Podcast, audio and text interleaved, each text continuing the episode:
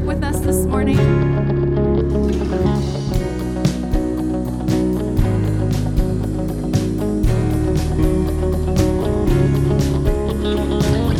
I was going down, thought it was for the count, then I found your love. I had wandered off, thought I had gone too far, there I found your love. Fear I used to know can't stop me anymore, 'cause I found your love. When I feel alone, I have a place to go, 'cause I found your love. Great was the debt of sin, grace brought me back again. Now I am rising up, one by the Savior's love. Your love is higher than the stars, declaring who you are. Your love uncontainable. Your love is deep enough to reach the deepest part of me. Your love uncontainable. Your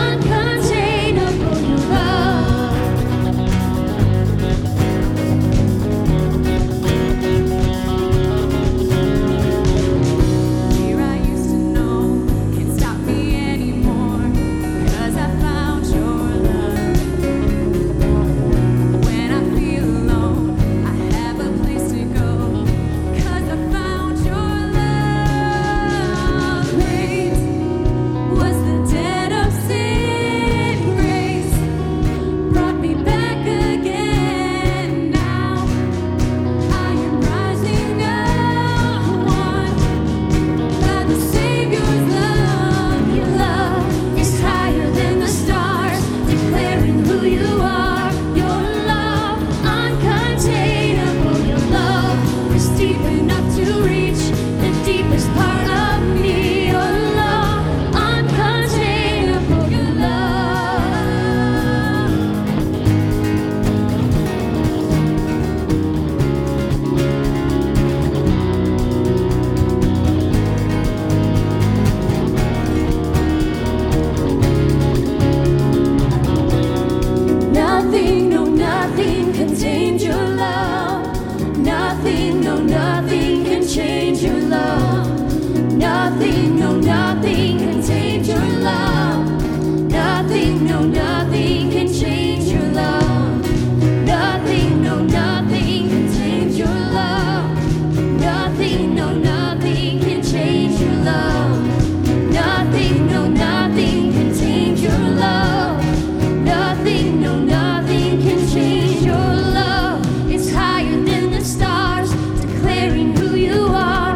Your love, uncontainable. Your love is deep enough to reach the deepest part of me. Your love, uncontainable. Your love is higher than the stars, declaring who you are. Your love, uncontainable. Your love is deep enough to reach the deepest part of me.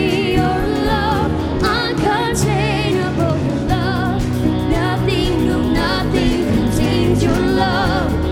Nothing, no, nothing can change your love. Nothing, no, nothing can change your love.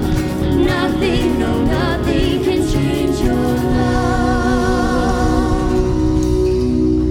Amen.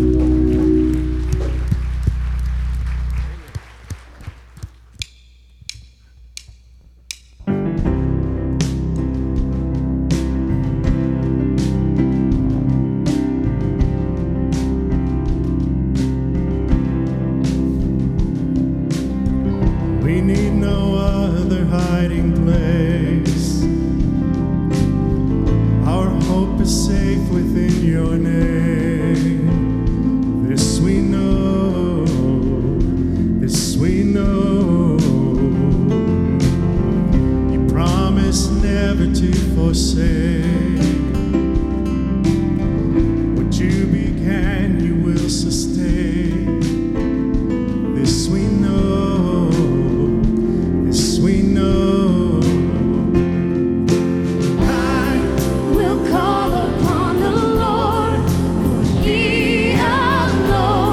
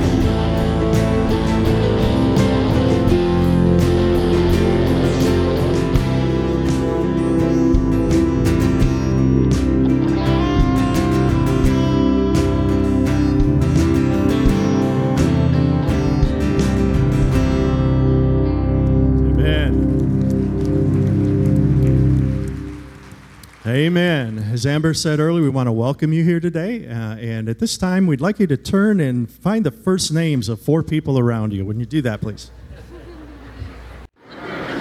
You can uh, go ahead and have a seat. Um, I'm Dan Davis, senior pastor here at Hopewell. I'm Adam Harbaugh, outreach pastor here at Hopewell. Good. So if you didn't get four names, there's two for you, okay? I was like, Cass, four names? That's a lot of pressure, you know? Wow.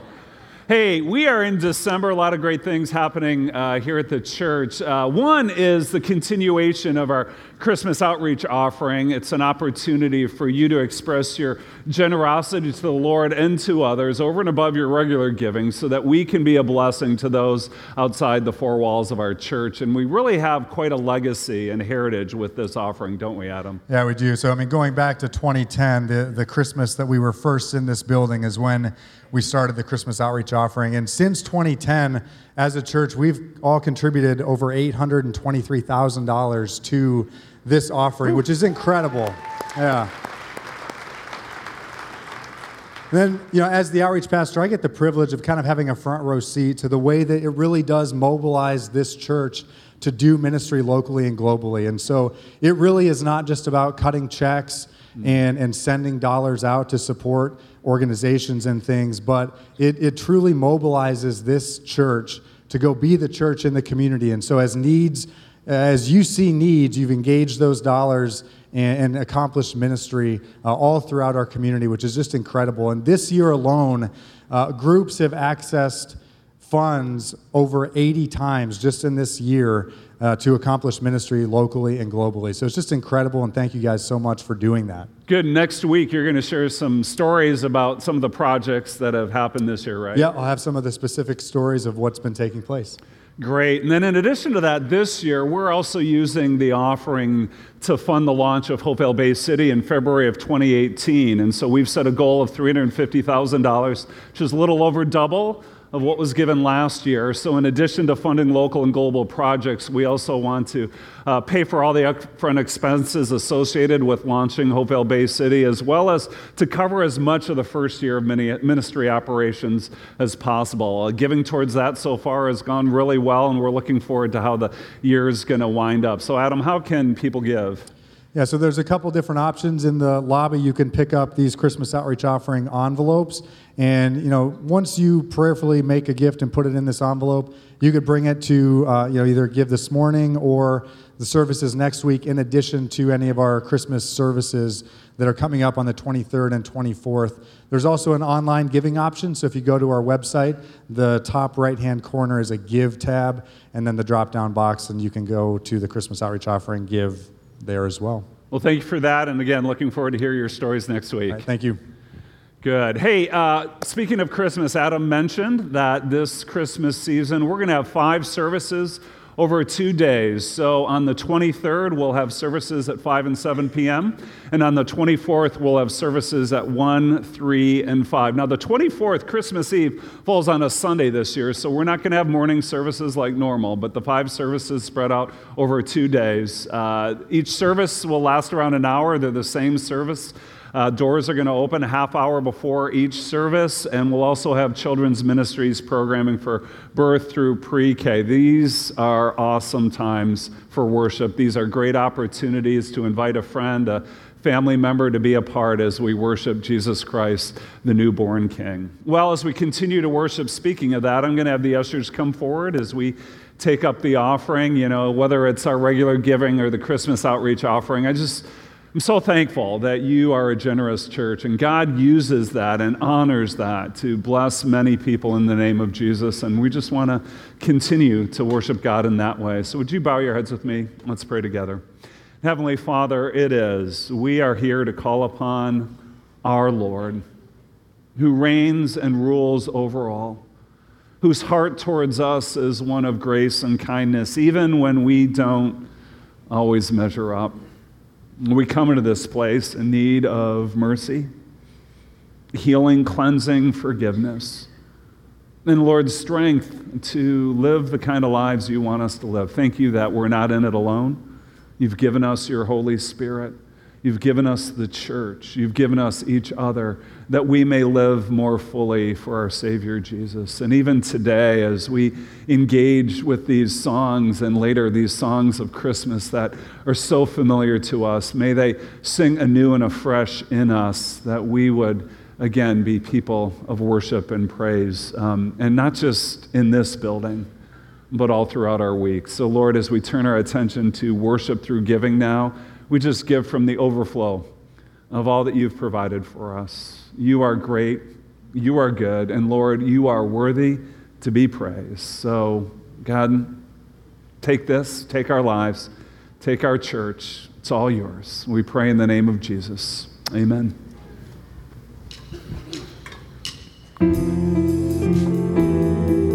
We continue with some familiar Christmas carols. We invite you to sing with us. We'll stand you up in a moment. Sing along. The first Noel, the angel did say, was to certain poor shepherds in fields as they lay, in fields where they lay keeping their sheep.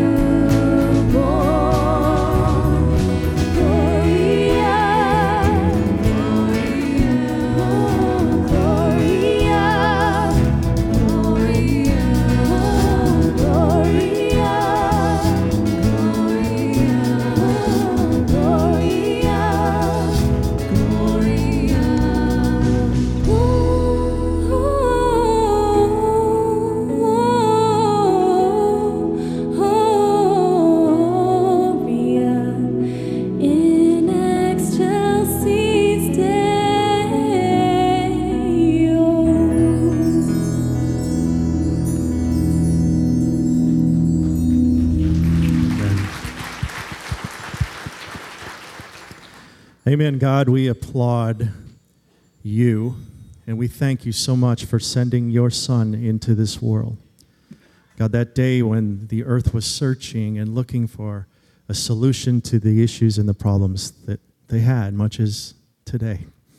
God, we just thank you for doing that. We thank you for loving us that much. And God, we pray that today we would be rem- reminded of that, that our thoughts would turn to you, uh, and that we may truly feel the love that you express to us through your coming to this earth. God, we love you so much, and thank you for who you are. In all your majesty, and in your holy name, Jesus, we pray. Amen. You may be seated.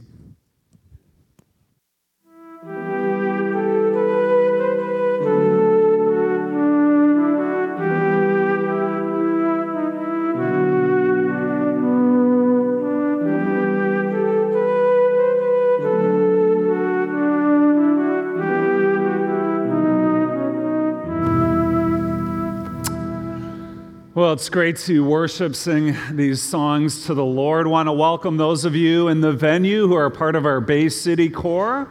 Great to have you with us. And uh, hey, I just want to celebrate together an incredible night of prayer and worship that we had last Friday at John Glenn High School. Uh, show of hands, how many of you were a part of that? Yeah, great to see you. I, I guess we probably had four hundred or so people in the auditorium of John Glenn High School, where Hopewell Bay City is going to be gathering and starting uh, next year. And just a great time of saying, Lord, we want you to do incredible things, amazing things, wonderful things. So uh, thanks for being a part of that. Thanks for continuing to pray and just be excited about what God is doing as we begin in Bay City. Uh, so today I want to start with a question, okay? I'm going to ask you a question. This is a question about your personality and your temperament when it comes to how structured and organized you are, okay? And so the question is this, that on a scale of one to ten, ten is like hyper-organized ultra plan. One is low-key, laid back, go with the flow, spontaneous, okay? Scale of one to ten, what number best describes your personality? Okay? one to ten, think about that. And then as you do, go ahead, turn to the person next to you and tell them your number, okay? All right. Uh, just, just curious, how many of you graded yourself five and under? You're more spontaneous, go with the flow. Okay, quite a lot of you, yeah. How many of you are six and above, more on the plan side of things? Oh, yeah, okay. And then some of you, uh, how, how many of you are so controlling you wish I had given you more advance notice to, an- yeah, yeah, I know, I know. Well, you know, truth be told, I'm probably more on the high end of things. I'm more an eight or so. Uh, planning, structured. I think my family, I think the staff here would tell you that, but I'm not the only one in our family. You know, when it comes to Kathy, my wife, um, let me just say this. She is a ten in more ways than just one, okay? Yeah. So, well, in any case, whether you are highly structured, incredibly spontaneous, or somewhere in between, where, wherever you find yourself on that spectrum, I think it's safe to say that all of us like being in control, right? Structured or spontaneous, we like to be in control. Even if you're more in the go, go with the flow side of things, there's still that part in all of us that we have these hopes and dreams and desires and expectations for how we want our life to go. So we all have plans, whether or not we have a twenty-point action strategy to accompany those plans for our lives.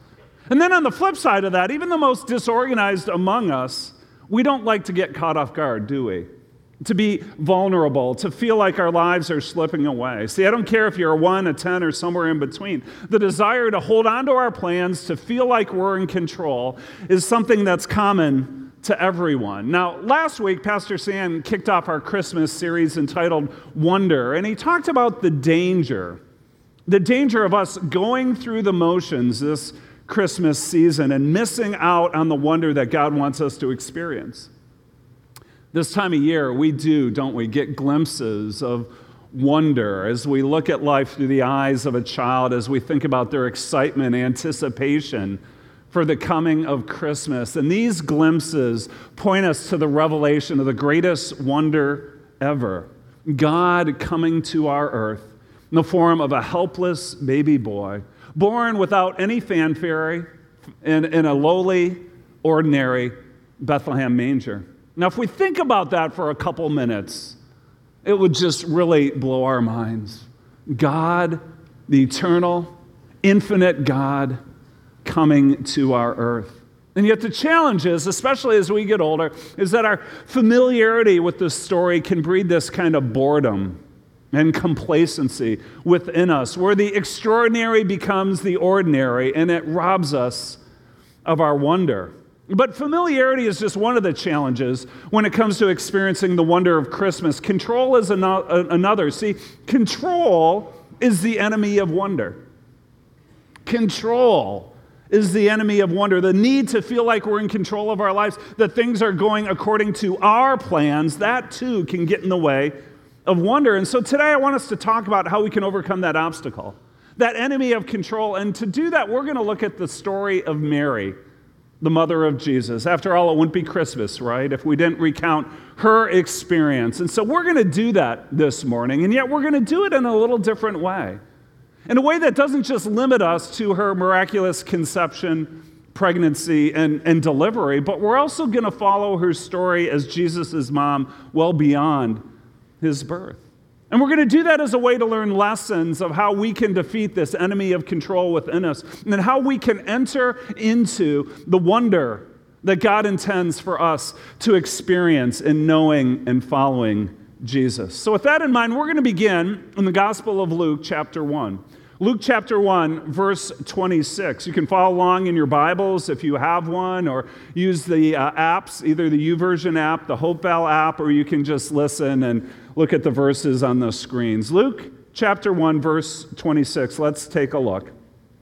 In the sixth month of Elizabeth's pregnancy, God sent the angel Gabriel to Nazareth, a town in Galilee, to a virgin pledged to be married to a man named Joseph, a descendant of David. The virgin's name was Mary. Now set aside everything you know about this story, okay? And just focus on what we're told here. We're introduced to a couple. They're engaged. Their names are Joseph and Mary. Just camp there for a moment, right?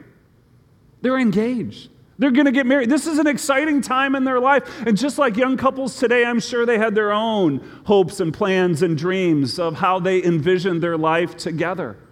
You see, as a first century Middle Eastern Jewish couple, their wedding would be this huge celebration, extended family, groups of friends, members of the community, fellow worshipers, the local synagogue in this Galilean town of Nazareth. See, for many, especially the bride, this would be a highlight of a lifetime.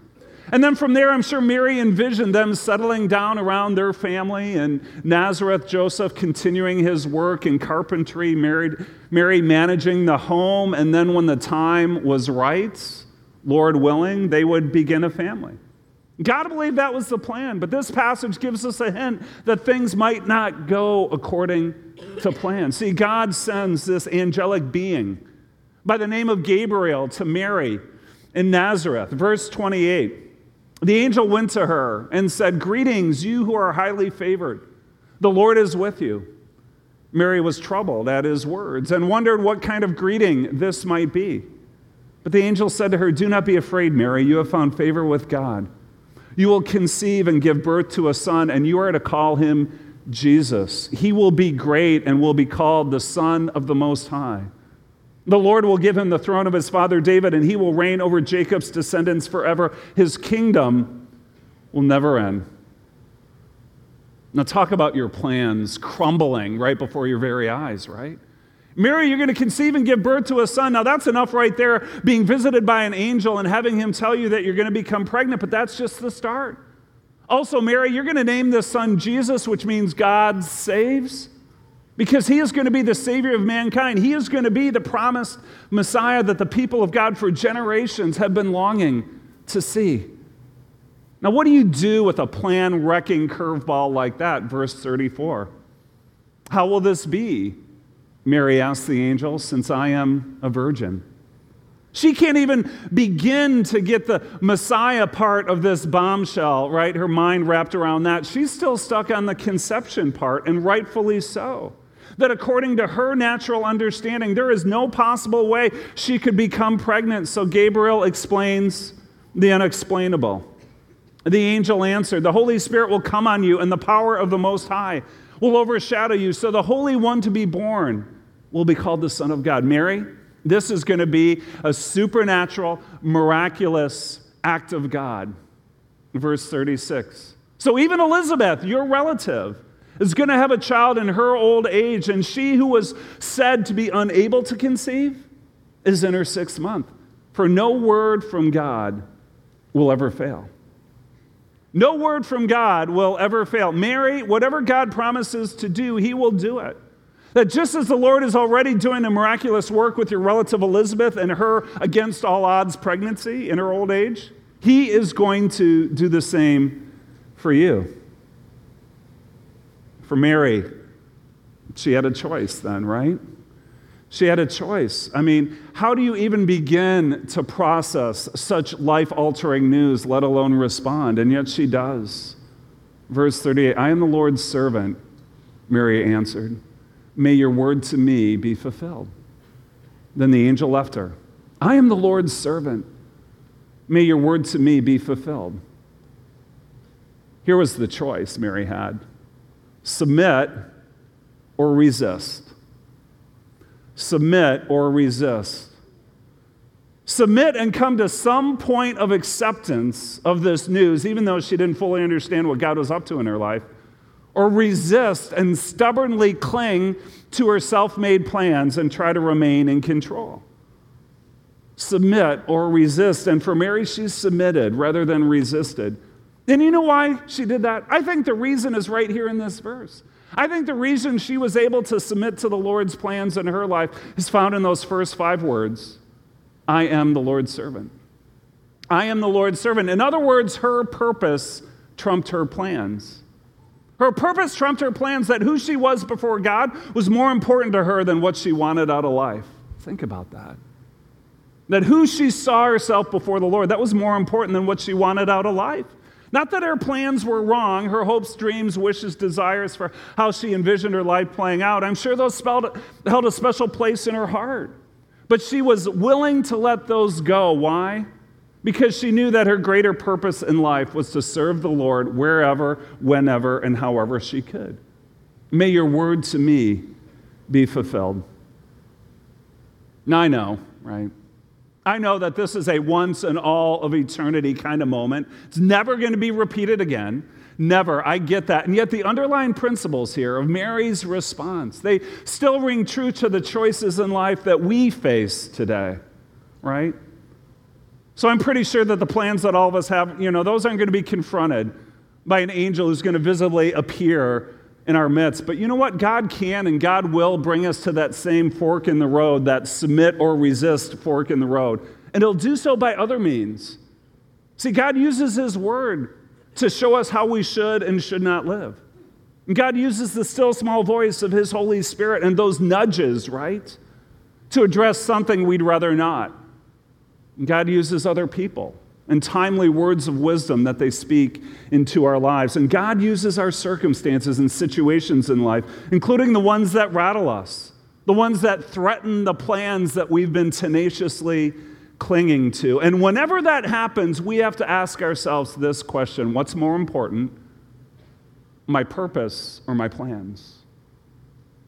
What's more important, my purpose or my plans? Now, if you know Jesus personally as your Savior, if you consider yourself a Christian, then your purpose on this earth, your calling in life, it's the same as Mary's, that you are the Lord's servant. You are the Lord's servant, that you are meant to give up control, to let go of your plans. Why? Because God has something different and something better for you, even if you can't see it at the time. Even if it doesn't make sense to you right away, that regardless of your age, gender, gender, marital status, stage of life, your purpose of serving the Lord with this one life he's given you must always trump your plans. Always. And when we can make that choice to submit rather than to resist, then guess what? As we're letting go of control, that's when we open ourselves up to the wonder that God wants us to experience. See, I think the wisdom of the book of Proverbs captures this well. Proverbs sixteen nine says this: we can make our plans, but the Lord determines our steps. We can make our plans, but the Lord determines our steps. Now, let me clear, there's nothing wrong with making plans, right? Nothing wrong with it at all. As a matter of fact, you know, I could take the Bible right now, we could open the pages of Scripture, and we could look at plenty of verses, including many from Proverbs, that talk about the wisdom, that extol the virtue of making plans, right? And I know it's not in the Bible, but I think it's true as well that those who fail to plan, plan to fail. So there's nothing wrong with making plans, okay? But there is a difference between making plans versus making plans our God, right? Making plans our God, that what we envision for life is the thing that we hold on to and, and say, you know, life has to follow this script, right? We can make our plans, but the Lord determines our steps. And so our hopes and dreams and wishes and desires, those must never get in the way of serving the Lord whenever, wherever, and however he calls us. Never, because control is the enemy of wonder.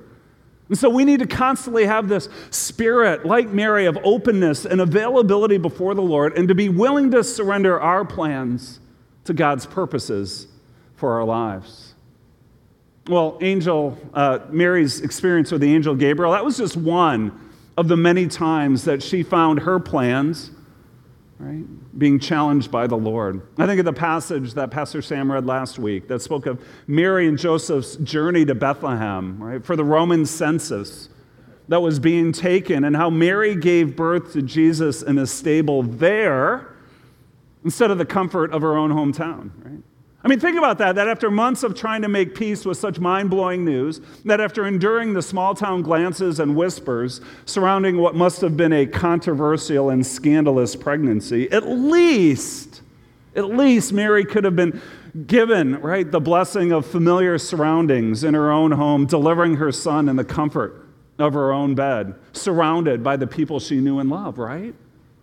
I mean, that seems like a reasonable hope after her plan A was blown to smithereens, right? But Nazareth wasn't meant to be. No, Jesus was born in Bethlehem. Why? To fulfill the messianic promises spoken by the prophet Micah centuries before. Again, Mary had to let go of her plans to fulfill her purpose. And it doesn't stop there. Mary doesn't just have the responsibilities of mothering a newborn. She's now tasked with raising the Messiah, the promised one, the conquering king who's supposed to deliver the Jewish people from the clutches of the evil Roman Empire. And so as Mary and Joseph take their eight-day-old son to Jerusalem to consecrate him as the firstborn to the Lord and to have him circumcised according to Jewish law, while they're in Jerusalem, this aged blind man by the name of Simeon, right? Simeon, who's told by the Holy Spirit that he would see the Messiah he would, before he passes, takes Jesus into his arm, pronounces a blessing over him that Jesus would be a light for revelation to the Gentiles, the glory of his people Israel. But then Simeon goes on to tell Mary that he, Jesus, would be rejected along the way. Jesus will be rejected. And, quote, Mary, a sword will pierce your own soul too. The sword will pierce your own soul to rejection, suffering. How is that supposed to work when you've got a budding superstar as a son? It makes no sense at all. It's not part of the plan. At least it's not part of her plan for her son. Now fast forward twelve years later, right? Joseph, Mary, Jesus, extended family from Nazareth. They make their annual pilgrimage to Jerusalem to celebrate the Passover, this religious feast that commemorates Israel's first great deliverance. And that after their visit was over, as the caravan is heading back to Nazareth, on the second day of that journey, Mary and Joseph realized that Jesus wasn't with them. He wasn't with them. I mean, this is, I think, the original Home Alone moment, right? Where mom and dad realize that they don't have their son. And so they backtracked their way to Jerusalem, searching the city. They finally find their twelve-year-old son. He's sitting in the temple courts. And what's he doing in the temple courts? He's interacting with respected religious teachers of the day. He's listening, asking questions, giving answers, while others around them are looking on in amazement. And so Mary, like any worried mom, says to Jesus, "Son, why have you treated us like this? Your father and I have been anxiously searching for you." And how does Jesus reply?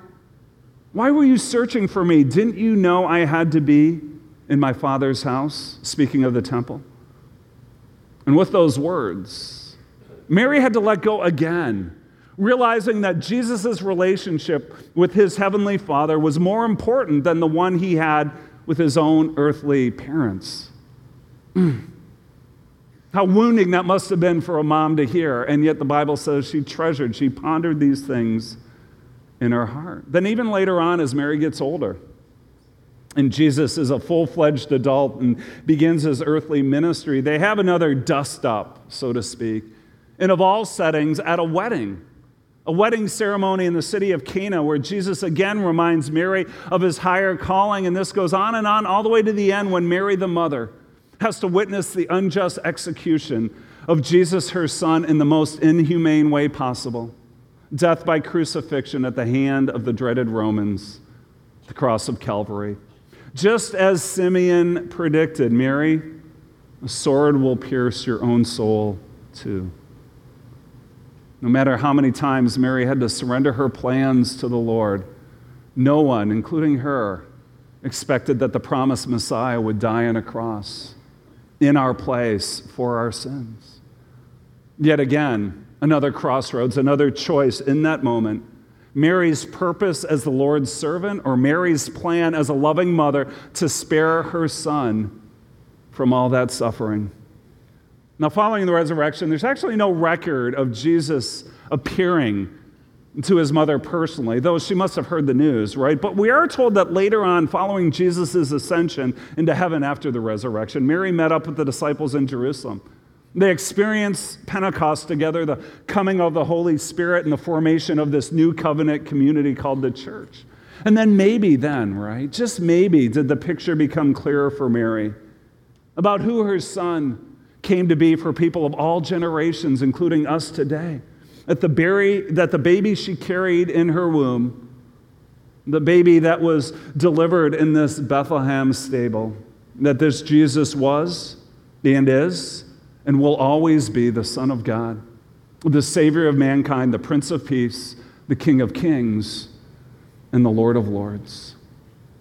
See, I wanted to walk you through Mary's journey with Jesus beyond just his birth, because her life of having to let go again and again and again is another lesson about wonder for us. And the lesson is this, that a life of wonder isn't just about a one-time decision, right, we make.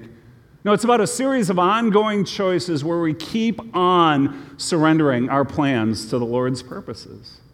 A life of wonder isn't just about a one-time decision. It's about a series of ongoing choices where we keep on surrendering our plans to the Lord's purposes. See, here's what you need to understand about being a Christian. It starts with an initial one-time decision where we call upon Jesus Christ to be our Savior and our Lord. And if you've never done that before, if you've never responded to the love and the forgiveness that the crucified, risen Jesus freely offers you, I would encourage you to make that decision today, to trust in Jesus fully as your Savior and your Lord. That's what it means to be a Christian.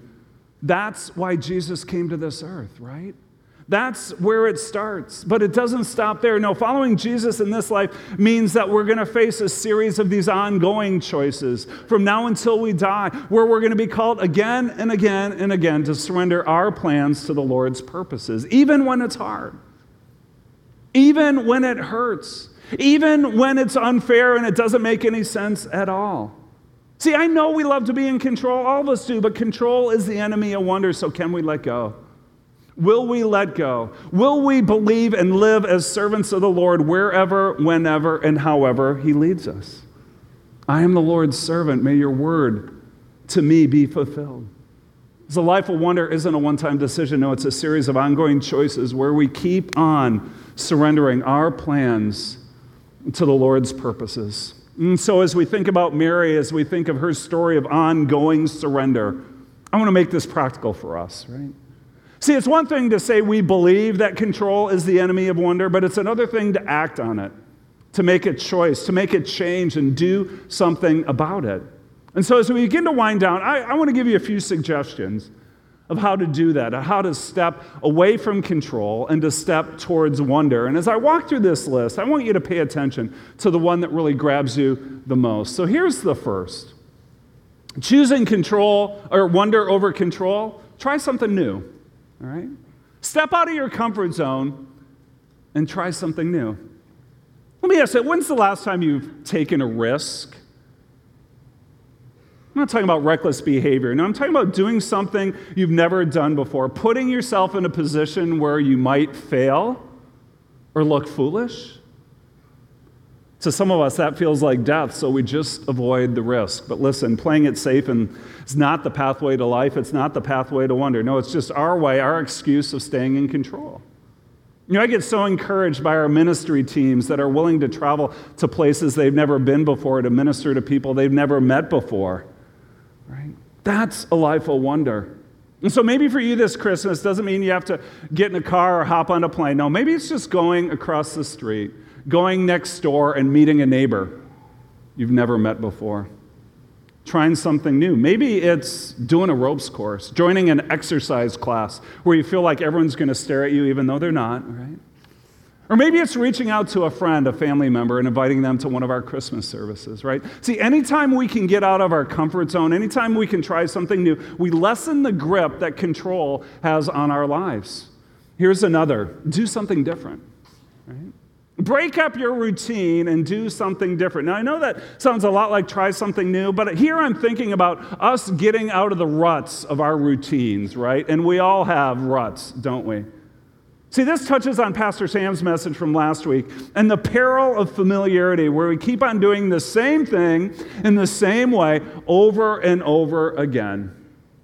Now, routines, we have them. There's nothing wrong in and of themselves. We just need to be careful that our routines aren't dulling our senses and putting us to sleep. All right, so what can you do? Well, I know that sounds silly, but, but you can change things up right here. I mean, when you come on a Sunday, try sitting in a different section. Try going to a different service. Or, or how about this? How about talking to some different people after a service?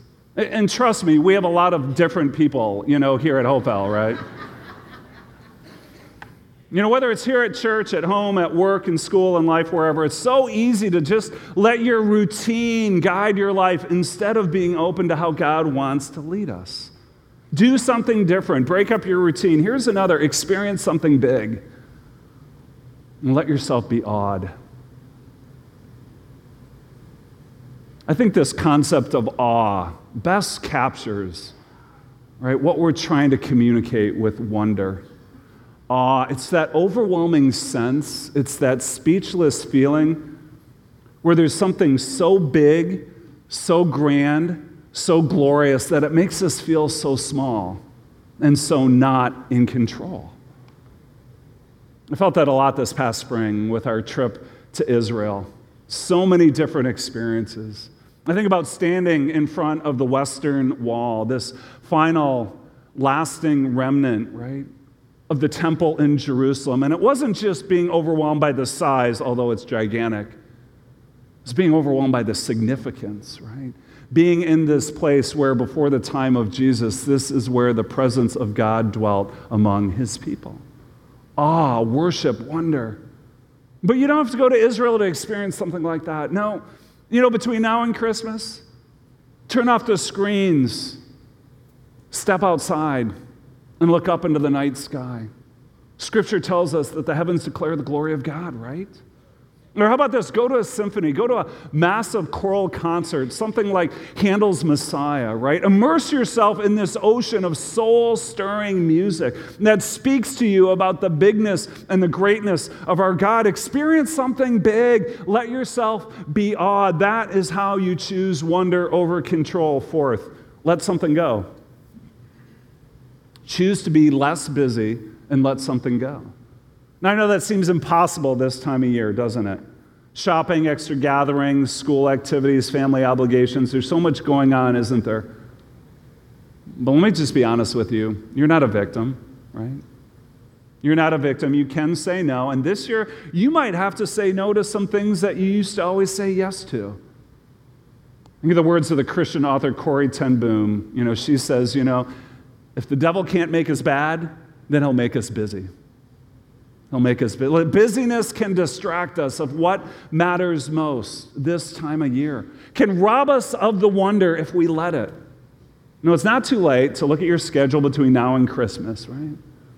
Instead of thinking that you have to fill up every little last slot of time, block some things out and just leave room to let your soul breathe, pray, reflect. Make room for some wonder this Christmas, right? Let something go. Choose to be less busy. One choice will make a huge difference, I promise you. And one more, give something away. Live generously. Give something away. Listen, money and the feeling of being in control, they go hand in hand. They do. And so while money in and of itself isn't bad or wrong or evil, clinging to it as the source of our significance and security is.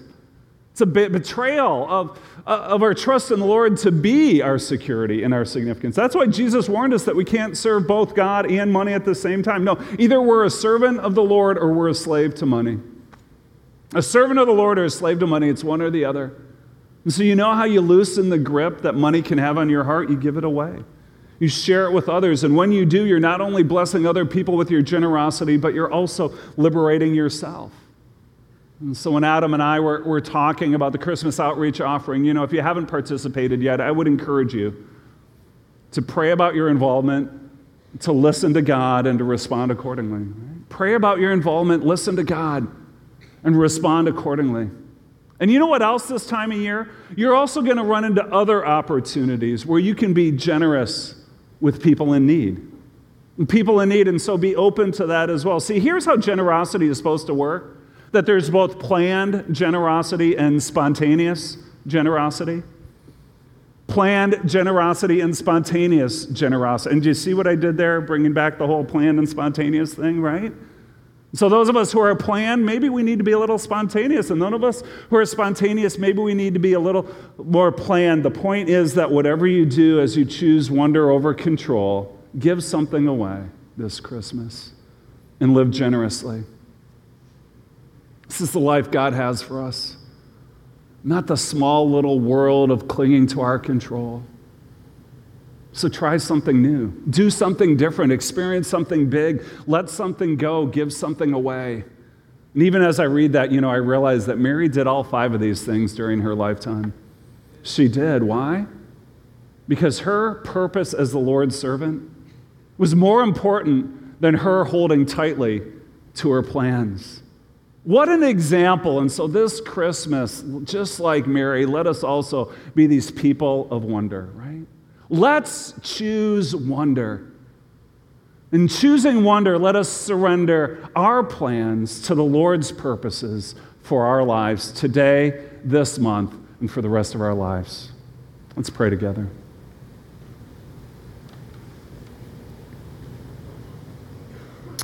Father, we are gathered here in this place, experiencing the full blessings of Jesus Christ because of the choices of surrender that Mary made. And it wasn't just that initial, you know, may your word be fulfilled to me, right? It wasn't just that, but it was ongoing choices where Mary's plans, her expectations about who Jesus would be to her, had to keep on changing, and how hard that must have been for a mother to experience. And thank you that she was willing to let go. And in letting go, we're blessed. And that Jesus fulfilled his purpose, dying on the cross for our sins, rising again from the grave, conquering death and sin, and inviting us and opening the door to forgiveness and grace and eternal life and freedom. Thank you for those of us who know that. For others, Lord, who are curious and wondering, may today be the day they take that step of faith. For all of us, Lord, what is the latest series, right, of ongoing choices of surrender we need to make.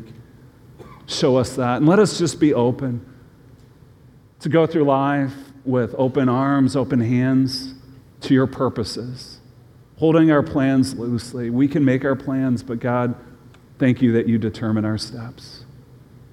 And thank you again just for Jesus, our Savior, the Prince of Peace, the King of Kings, the Lord of Lords. We worship him and worship him alone, praying all this in his name. Amen.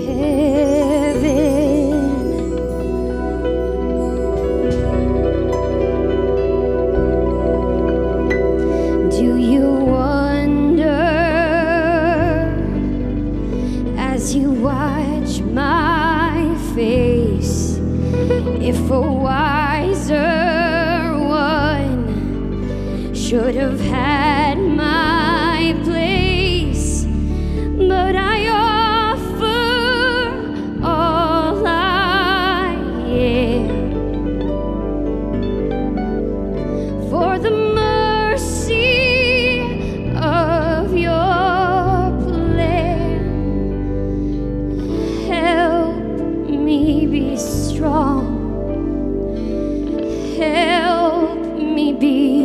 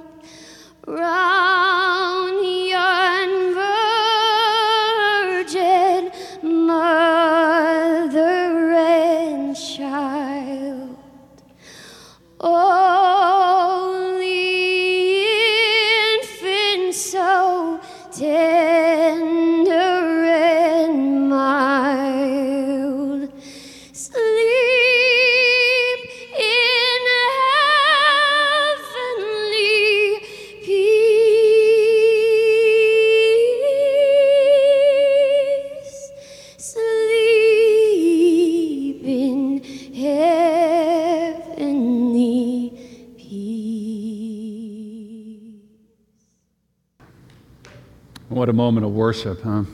That's incredible. Next week, we're going to continue our Wonders series. We're going to talk about the story of the Magi and their pursuit of wonder. But as you go from here, may the Lord give you courage, faith, and trust to surrender your plans to His purposes for your life. God bless you.